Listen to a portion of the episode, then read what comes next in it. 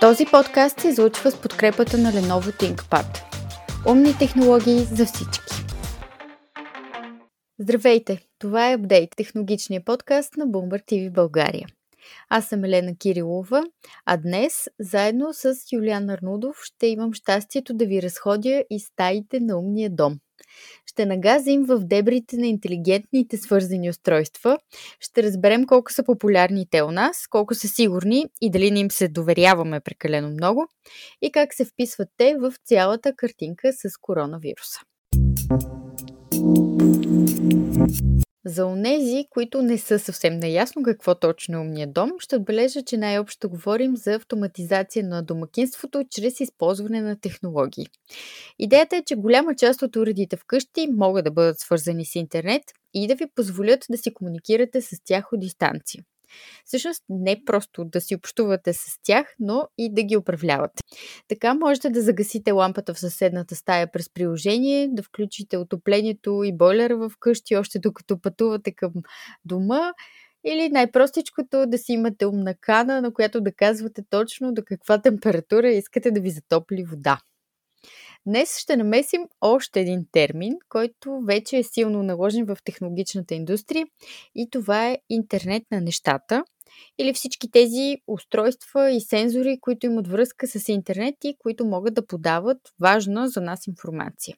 Ще засегнем, разбира се, и темата за умния град, част от който е умния дом, но за всичко това ще си поговорим след секунди. По тези теми днес ще си говорим с Юлиан Арнудов, мой колега, журналист с ресор технологии и създател на сайта techtrends.bg. Здравей, Юли! Много ми е приятно, че прие поканата да гостуваш в апдейт за първи път. Здравей, много благодаря за поканата, че ми позволи да гостувам в този подкаст и да се надявам да бъда полезен за слушателите. Темата, на която се спряхме е умният дом. Според теб как се развива като цяло концепцията за него през годините? В началото сякаш се говореше за едни устройства, след това започнахме да добавяме още и още. Какво представлява умният дом днес? Първоначалната идея на умния дом всъщност е от научната фантастика, всичко да бъде свързано, да управляваме абсолютно с жестове и с глас и всъщност всички устройства, които имаме да бъдат свързани в една единна мрежа и съответно да могат да бъдат манипулирани от дистанция от хората, които са свързани към тях, т.е. собствениците на дома, да, да влязат, да си запалят осветлението с глас, да си пуснат отоплението, да кажем 30-40 минути по-рано, ако е зимата, както е в момента малко по-студеничко, но да кажем, че първите по-масови такива, които навлязоха в някаква степен, са нашите умни телевизори. Защото те бяха едни от първите, които бяха свързани с интернет, с, които разполагаха с операционна система и които в един момент започнаха да могат да бъдат манипулирани по различен начин, било то с смартфон, било то с гласов асистент. Така че до някаква степен това бяха ни от първите устройства, които видяхме в умния дом.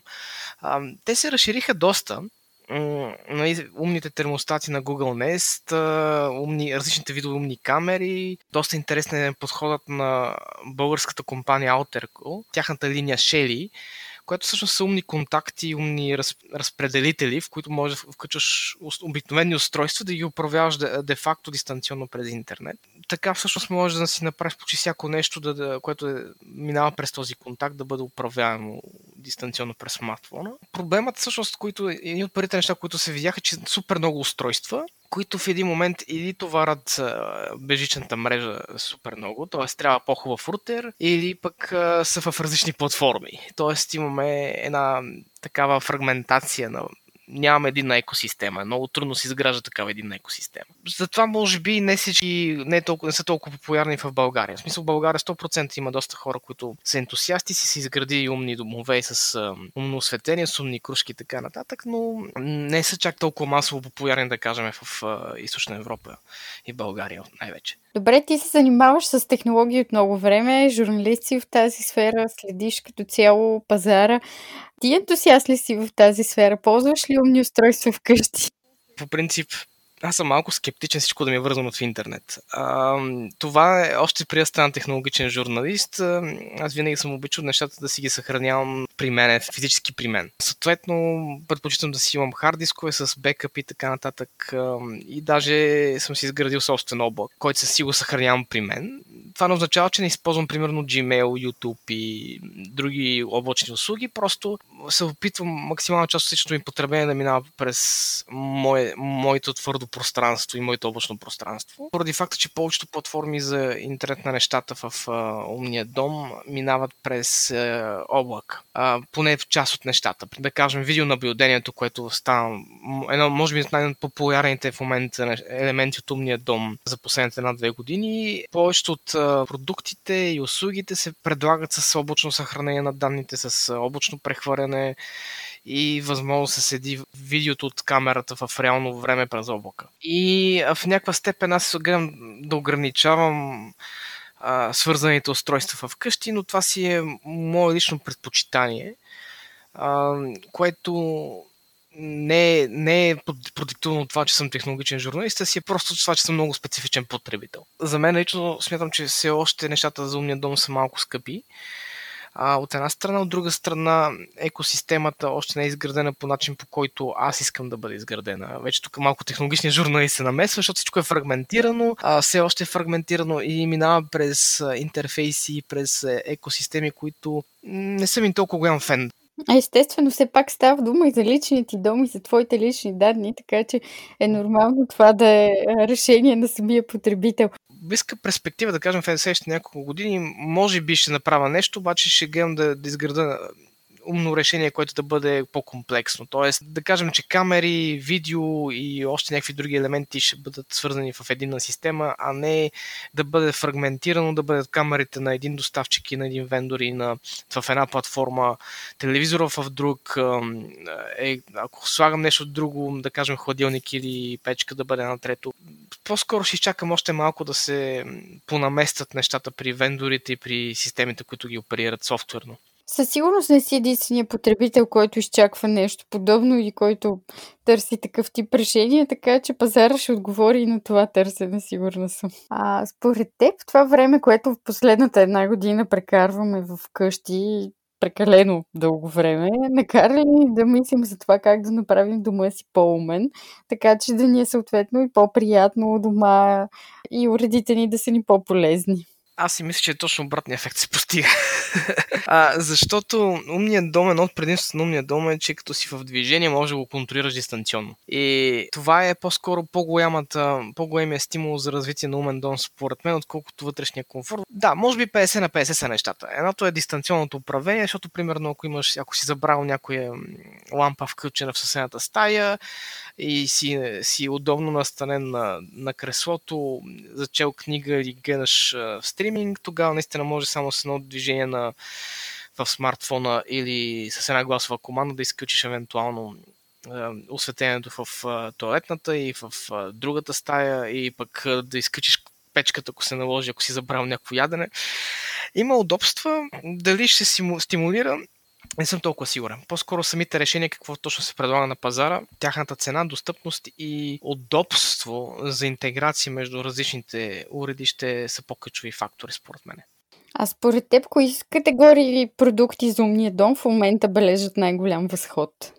За България е много трудно да се каже, защото в България сме много специфичен пазар. В Штатите, между другото, има доста голям бум на интернет на нещата и на умните домове. Доста нови устройства са добавени през последните две години. И това беше продиктувано най-вече от така наречените умни домашни асистенти, умни колонки. И това са устройства, които са свързани напрекъснато с интернет, използват гласов асистент, било то Amazon Alexa, Google Assistant или на Apple Siri. Те се оказаха доста лесен интерфейс за управление на останалите уреди и доста така интересно разчупващо допълнение към дома в, да кажем, в западните държави. Причината в България да не се ползва, защото знаем, че тези асистенти все още с български язик не се оправят толкова добре, ако изобщо се оправят. Да, както знаем, тези компании са насочени предимно към големите езици на този етап и предстои в някакъв момент в бъдеще да добавят така наречените малки езици. Друго интересно нещо, за което мога да кажа за щатите, примерно, което обяснява нали, малкото избухване на решенията за умен дом, които се интегрират в последната година-две, е това, че не навсякъде, но доста често, когато си купувате къща, апартамент и така нататък, те идват оборудвани с цялата техника, всичко. Много често всъщност един потребител, който, да кажем, едно семейство, си купува къща някъде в предградието на Нью Йорк и Майами, Атланта и някъде другаде и в един момент се оказва, че вътре има интегриран Google Nest, имаш, е, има интегрирани Sonos спикъри, навсякъде. И в един момент се оказва, че ти имаш интернет на нещата, дори да не си го искал напълно. Дали ще го ползваш, това си от, до някаква степен си зависи от теб, но в повечето случаи по този начин всъщност се доста бързо се интегрират нещата в щатите. И това е, доколкото знам от самите компании, които предлагат домовете. Другото нещо, че наистина американците харесват Sonos, харесват Google Nest, големи фенове са на тези решения и са доста доволни от тях. Когато се подготвих за разговора, се чудих кои устройства наистина набират сила в България в последните години и се замислих, че може би в най-голяма степен това са пречиствателите на въздух предвид проблемите с чистотата на въздуха в София и не само. Спомням си, че за миналата коледа имаше страшен недостиг на такива устройства устройства на нашия пазар, защото бяха изкупени за отрицателно време. А, така че имаме една категория, която показва сериозен потенциал за растеж тук. За пречиствателите, според мен, има и едно друго обяснение, че може би не се очаква и такъв интерес и да има по-малко складове на личности. Така че, в смисъл, без конкретни бройки трудно може да кажем колко точно са продадени. Аз, което, което забелязвам покрай познати неща, което виждам около хората около мен, е, че имат бум на... Не знам да е бум, но има засилен интерес към видеонаблюдение, домашно видеонаблюдение. И тази услуга започна се предлага доста интензивно от телекоми, от различни вендори в България, при това на доста достъпни цени. И понякога с скъчени устройства, дори монтаж и обработка и всичко, което показва, нали, че явно има хора, които почват да пазаруват тези неща и да се имат интерес към тях и да ги ползват, което ми навява на, на мисълта, че в момента, в който имаме изградени решения от до, може да има наистина подобрен интерес, които са достъпни. И според мен това обяснява защо и в България имаме вече все повече хора, които разчитат на такова видеонаблюдение. А това фрагментиране ли според теб е най-голямата трудност, с която се сблъскват потребителите, когато става дума за набавянето на умни устройства за техния дом? Или нещо друго по-скоро има пречка? Както можеш да видиш покрай мен, доста, доста индивидуални има предпочитания, но мисля, че фрагментацията е доста ключова, защото поне до преди 3 години нямаше конкретни стандарти, нямаше м- единни стандарти, единни възможности за интерфейс и комуникация между устройства и беше абсолютният див запад след производителите. Всеки правеше каквото си иска, както си иска и да се свързва само с неговите си решения. И в един момент неща на Philips, неща на Apple, неща на Google, айде да кажем Apple винаги ще имаме проблеми с свързването с трети устройства, но да кажем останалите производители започнаха много да фрагментират още в начало. Мисля, че едва преди 3 години започнаха да се създават единни стандарти, поне по отношение на интерфейси и на свързване и на възможност за альтернативно свързване и на навързване на устройства, които са от различни производители. Не съм 100% сигурен дали това в момента въжи за всичките видове решения, които се предлагат на пазара в момента, но поне имаше крачки в тази посока през последните 2-3 години. Другата пречка според мен беше малкият капацитет на мрежите. Което с 5G ще се промени. 5G се променят по-скоро а, решенията за интернет на нещата отвъд дома. В дома ще, ще го лесни по отношение на свързването. Добре, вързваме 10, вързваме 5 камери, вързваме още нещо, 3 лаптопа, 4 таблета, 3 смартфона, говоря най- примерно много. И, и в един момент всичко се затлачва, няма интернет. и, а, и всъщност 5G ще реши този проблем и 5G ще улесни а, домашния потребител а, от тази гледна точка, че може би ще има възможност да се създава домашна мрежа. А, поради факта, че много по-лесно може да се създаде домашна мрежа, която да не е само Wi-Fi. Тъй като ще има слайсове на мрежи и така нататък в самите, от самите оператори. Не знам дали те ще го направят на микрониво това нещо. Предстои да видим. Предстои да видим. Другия вариант е евентуално нещо на допълнително имаме новия Wi-Fi 6 стандарт, който подобрява доста от възможностите на бежичната мрежа, така че те първо техническите възможности ще, ще, ще позволят навързването на все повече и повече устройства, които изискват повече трафик и по-скоро осъществяват повече трафик в мрежата. А, но 5G ще има истински ефект на 5G ще бъде в а, умния град и в умното производство, умната медицина и изобщо тези неща. А, и примерно, че както видяхме сега по COVID и производителите на умни часовници започнаха да интегрират доста медицински функции в тях.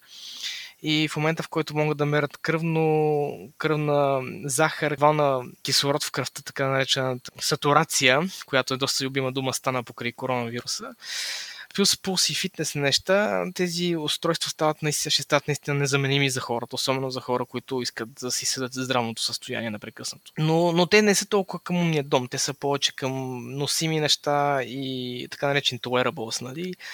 И са много по-персонални устройства, както смартфоните. Но те пък могат да си комуникират с някакви умни уреди за спорт вкъщи, така че не знаем кое как ще бъде интегрирано.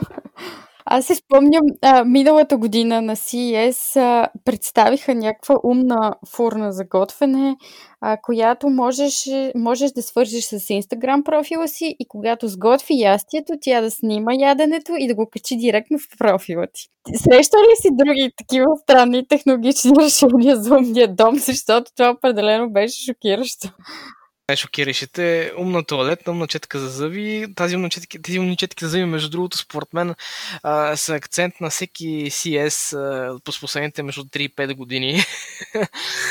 да, умната четка за зъби, примерно, да и да си миеш а, достатъчно здравословно зъбите. Добре, ако се насочим към по-общата картинка към пазара. А, имаш ли данни колко голям е този пазар на IoT устройства в глобален мащаб? По-скоро гледах за IoT цялото, т.е. интернет на нещата.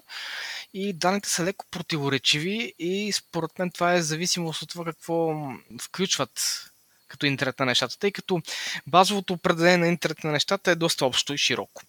А, това са всички устройства, които са свързани с интернет и имат собствен IP адрес. По това не беше старото определение, старата дефиниция. Сега виждам, че започват да се правят с различни подкатегории, подсегменти, подподсегменти и всеки от ам, изследователите и всички от компаниите използват различни метрики. Но ще кажа, ще цитирам няколко метрики за тази за прогнози за, тази, за миналата година 2021 и как се развива следващите, да кажем, 5 години, 20, 20 всъщност, извинявам се.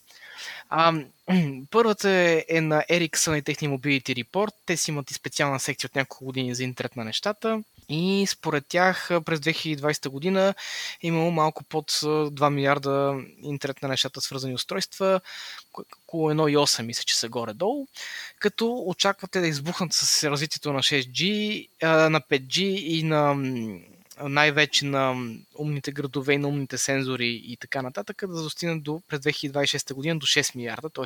три пъти да се увеличи. В статиста има малко по, по-смели изказвания от 9 милиарда, почти 10 милиарда устройства през 2020 до 21,5 през 2025. IDC имат още по-смели пък. Те говорят за 46, за 41 милиарда свързани IoT устройства през 2025 година, които и неща, т.е. и сензори, които да генерират с почти 80 зетабайта дата като трафик. Да, звучи ненормално много просто. Ненормално много. Според мен IDC малко се изхвърли. Техните данни всъщност от а, 2019 година и тогава според мен отчитат ефектите на коронавируса, тъй като коронавируса направи няколко ефекта. Един от ефектите според мен е, че забави и развитието на 5G в Европа. Не знам в Штатите да е толкова забавно, но там според мен се развиваха с нормални темпове, но в Европа бяха забавени търгове за частоти във всички държави и изобщо решения свързани с вендори на оборудване като Huawei също бяха забавени. Дали какво ще се прави с тях, дали ще продължат да оперират, в каква степен и така нататък. А, тъй като доста европейски телекоми разчитат на тяхно оборудване, включително и българските.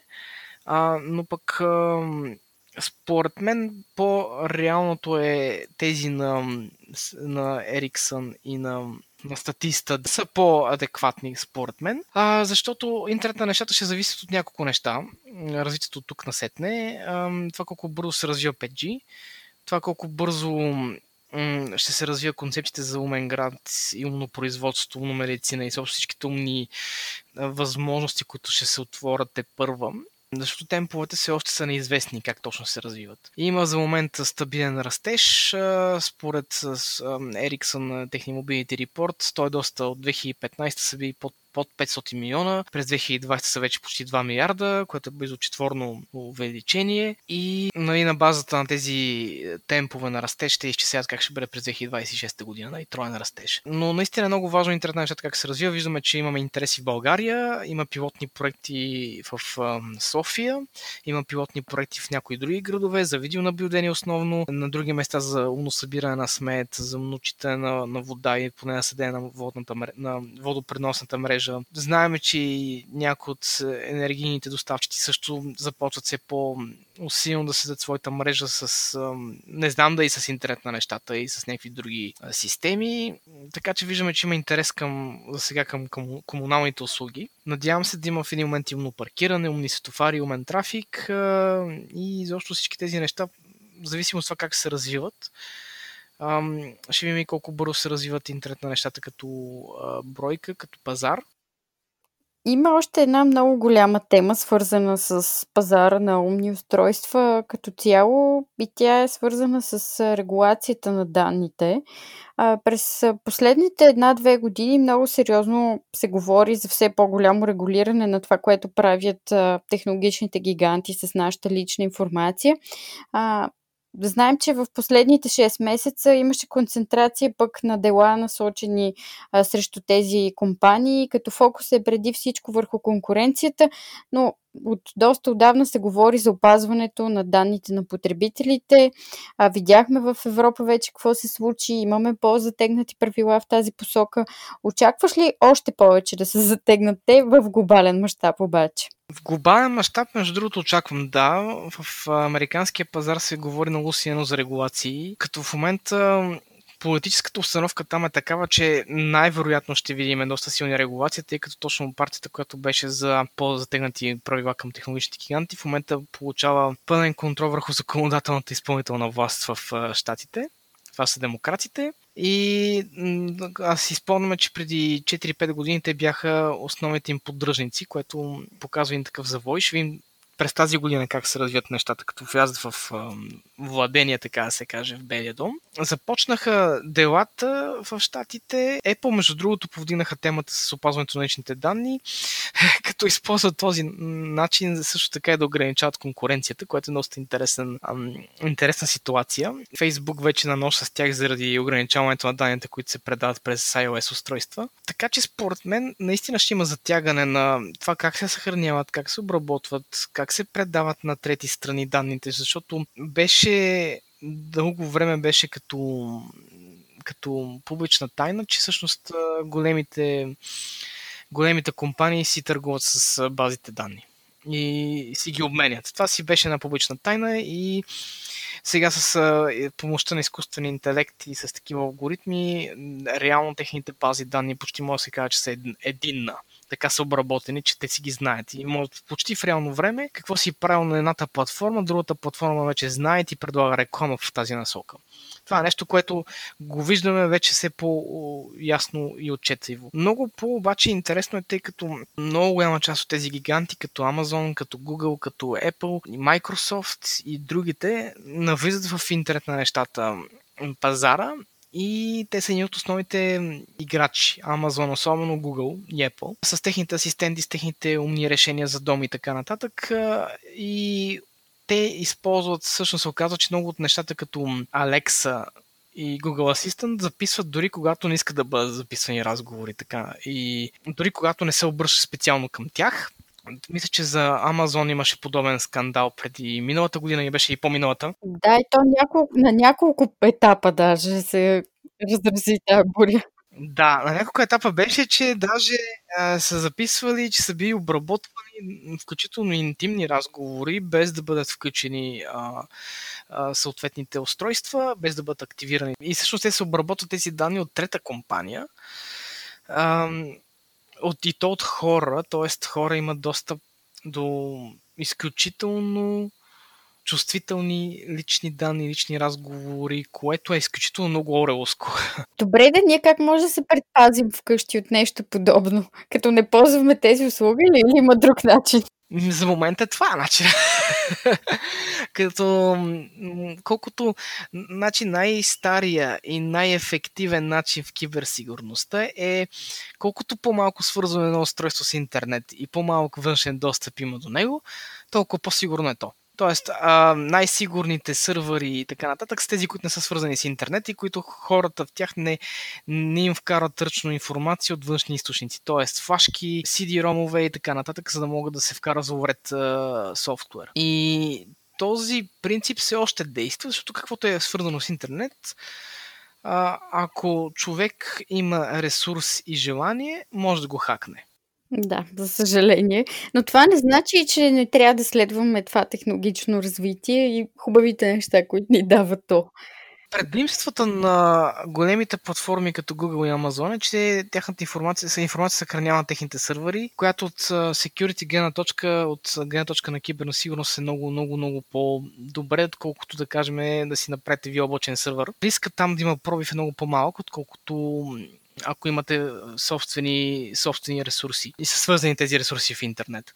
Но пък от друга страна, какво правят компаниите с вашите данни е съвсем друга тема на разговор. Нали? Това са двете, едното предимство и един недостатък на начина по който се балансира везната. Лошото е, че тези компании са си изградили бизнес модела около тези данни, те няма да се откажат лесно и дори да има някакви регулации, ще има някаква компенсация за бизнес модела им. Тоест, някои от услугите ще станат платени. Вече виждаме индикация, че Google започват да вкарат все повече платени опции в своите услуги, облачни услуги. И да ги правят тези прагове, откъдето започват платените услуги, все по-низки. Което означава, че в един момент ще започват да монетизират тези данни директно без, но дали ще ги продават след това е много важно. Защото ако, ако монетизират данните директно от потребителите и после пак ги продават, това е, ще бъде изключително лоша тенденция. Ако обаче ги опазват и не ги дават на трети страни, и ти имаш правото да си плащаш за това нещо. Ако са добри предложенията ценовите, според мен е много добро, много добра идея за монетизацията.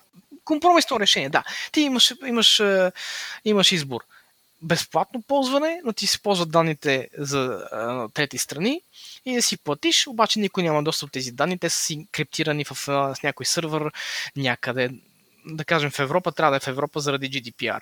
Така че по-скоро очаквам наистина да има регулация на личните данни в световен мащаб, може би не толкова силна както в Европа и не толкова поне бюрократична, защото в Европа има доста бюрокрация по това отношение, в типичен, нали, за съжаление, брюкселски стил. Но пък от друга страна, GDPR се дава като пример в САЩ, дава се пример в а, други държави и в интерес на истината очаквам в някаква степен той да бъде приложен може би не, в напълно, не напълно, не едно към едно, но да кажем, че някои от правилата ще бъдат използвани. Другото нещо, че може би ще има балканизация на сървърите. Тоест, всеки сървър, всеки един регион да си съхранява данните за интернет и своите потребители на, на локално ниво. Това вече в Европа, това вече е в Китай, в Русия, Южна, Северна Корея, които по принцип техния интернет е Ethernet, т.е. вътрешен. А, и предполагам, че някои други държави в един момент ще изискват да се съхраняват данни. Но вече го виждаме това нещо, а, което си има своите предимства и своите недостатъци, защото в един момент ти можеш да затвориш интернета напълно, както го правят някои от държавите, като Северна Корея, например, който е най-радикалният, най-крайният пример, е те си затварят интернета напълно но от друга страна пък, ако случайно стане нещо с тези данни, локализацията ще предотврати потенциално падане на сървърите. Ако паднат сървърите, да кажем, на една услуга някъде, е много голям шанс те да паднат тази услуга да падне почти навсякъде. Това го усетихме в с Google като падна и услугата в САЩ, тя пада и в Западна Европа и в някои други части на света. И за това подобно нещо може да регионализира тези проблеми с сървърите и с услугите. Но да, сигурността, между другото, е доста голямо нещо, което трябва да бъде обърнато внимание при интернет на нещата. И аз се надявам, между другото, че виждаме, че големите телекомите, някои от, някои от вендорите предлагат комплексни услуги за интернет на нещата. Не само за бизнеса, но и за крайните потребители. И ще бъде хубаво да, да видим, че се предлагат и доста възможности за киберсигурност, т.е. нива на киберсигурност, които да, да надградат тези услуги, да бъдат а, от край до край решения.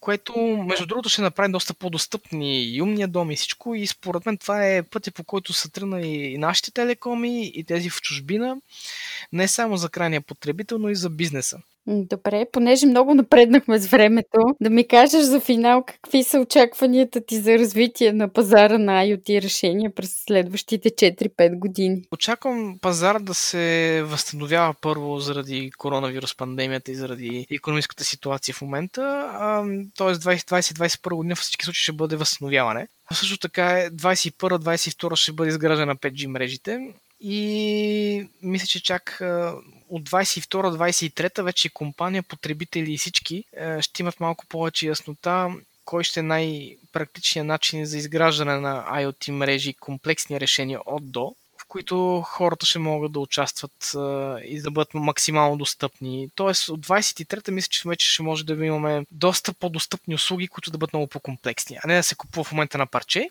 Естествено, че това няма да, да елиминира възможността да си купите само видеонаблюдение и така нататък. Според мен ще има сегментация също така. Но да, това е, това е нещо, което аз виждам в а, бъдеще. Тоест следващите 4-5 години може би наистина ще имаме доста голям ръст. Особено на IoT нещата, особено ако има интерес към, на публичните институции, към такива комплексни решения, като умно паркиране, умно събиране, умни трафики, защото всичките елементи на умния град, като започна да се прилагат малко по малко. И може би от 25-та вече ще имаме наистина много голямо количество свързани устройства. Както виждаме, поне трикратно увеличение на приходите. Те и в момента са доста така силно увеличение на приходите 3-4 пъти в рамките на последните, 2, на последните 5 години. Така че а, тези темпове според мен се запазват. Просто през тази година ще има компенсация на забавянето от миналата година и ще трябва малко време да като се върне в нормалния ритъм, според мен. Страхотно, Юли. Много ти благодаря за това интервю. Много благодаря за поканата още веднъж. Това беше Юлиан Арнудов от Tech Trends, на когото отново искам да благодаря, че се включи в днешния епизод. А сега е време да угасим и последната светната лампа в нашия подкаст Дом. Ако се вълнувате от теми, свързани с технологиите, слушайте ни във всички големи подкаст платформи. Повече за нас може да научите и от два сайта. Това са InvestorBG и BloombergTV.bg. Отварям приложението, гася лампата и ви пожелавам прекрасен ден. Чао и до скоро! Този подкаст се излучва с подкрепата на Lenovo ThinkPad. Умни технологии за всички! thank you